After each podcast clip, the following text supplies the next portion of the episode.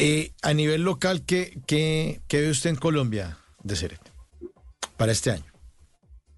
Petro ah, va a entrar en una, en una serie de escándalos y problemas nacionales donde va a haber un, un boicot, un, un, un, ataque que viene de adentro de su, de su propia gente contra él.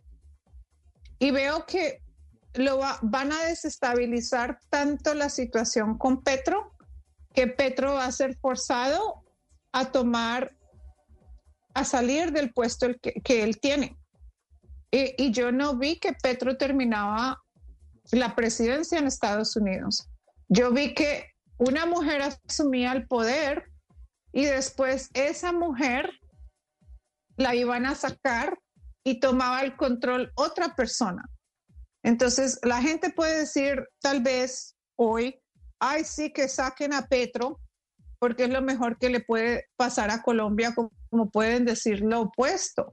Pero lo que yo vi detrás de esa salida de Petro del país era que había aún una situación aún más caótica en el país, donde no mejoraba, sino empeoraba. Y vi que Colombia retrocedía al, tiempo donde hubo el, problema con los carteles, las guerrillas y la inseguridad tan terrible que tenía y vuelve esa, esa era, ese tiempo a renacer y a tomar control del país.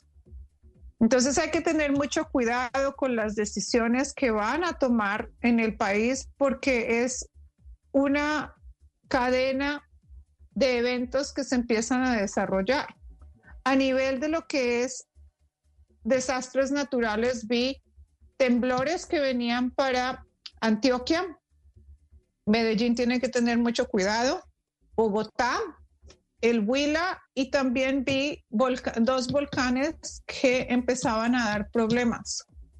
Entonces vi que ah, había inundaciones de parte de las costas y también vi algo que como un, tornado, un, evento muy, muy fuerte en lo que es el área con Panamá y Colombia, lo que es esa, esa frontera, esa, ese lado. Entonces Colombia empieza a tener un periodo muy difícil. es un tiempo donde Colombia se debe enfocar en, en la agricultura nuevamente, en trabajar la tierra porque es lo que nos va a sacar del problema y deben custodiar y cuidar las aguas. Las personas que viven en el campo, las personas que, cultivan, necesitan cuidar de esos nacimientos de agua, necesitan cuidar de la, de la industria de la agricultura que la están motivando para que la gente la abandone y el dinero y la fortaleza económica del país viene siendo la agricultura porque se puede convertir en un país como pocos que van a poder exportar. Y lo que puede sacar a Colombia de la pobreza es su agricultura, porque muchos países no podrán producir sus, sus alimentos, pero Colombia sí lo va a poder hacer. Entonces, Colombia tiene una oportunidad de levantarse en la región por el lado de la, de la agricultura. En las noches la única que no se cansa es la lengua. Por eso, de lunes a jueves a las 10 de la noche empieza Bla Bla Blue con invitados de lujo. Hola, soy Marcela Carvajal. Los saluda Julio Alberto Ríos, Julio Profe, el youtuber. Los saluda Ever Vargas. Saluda María Jimena Duzán.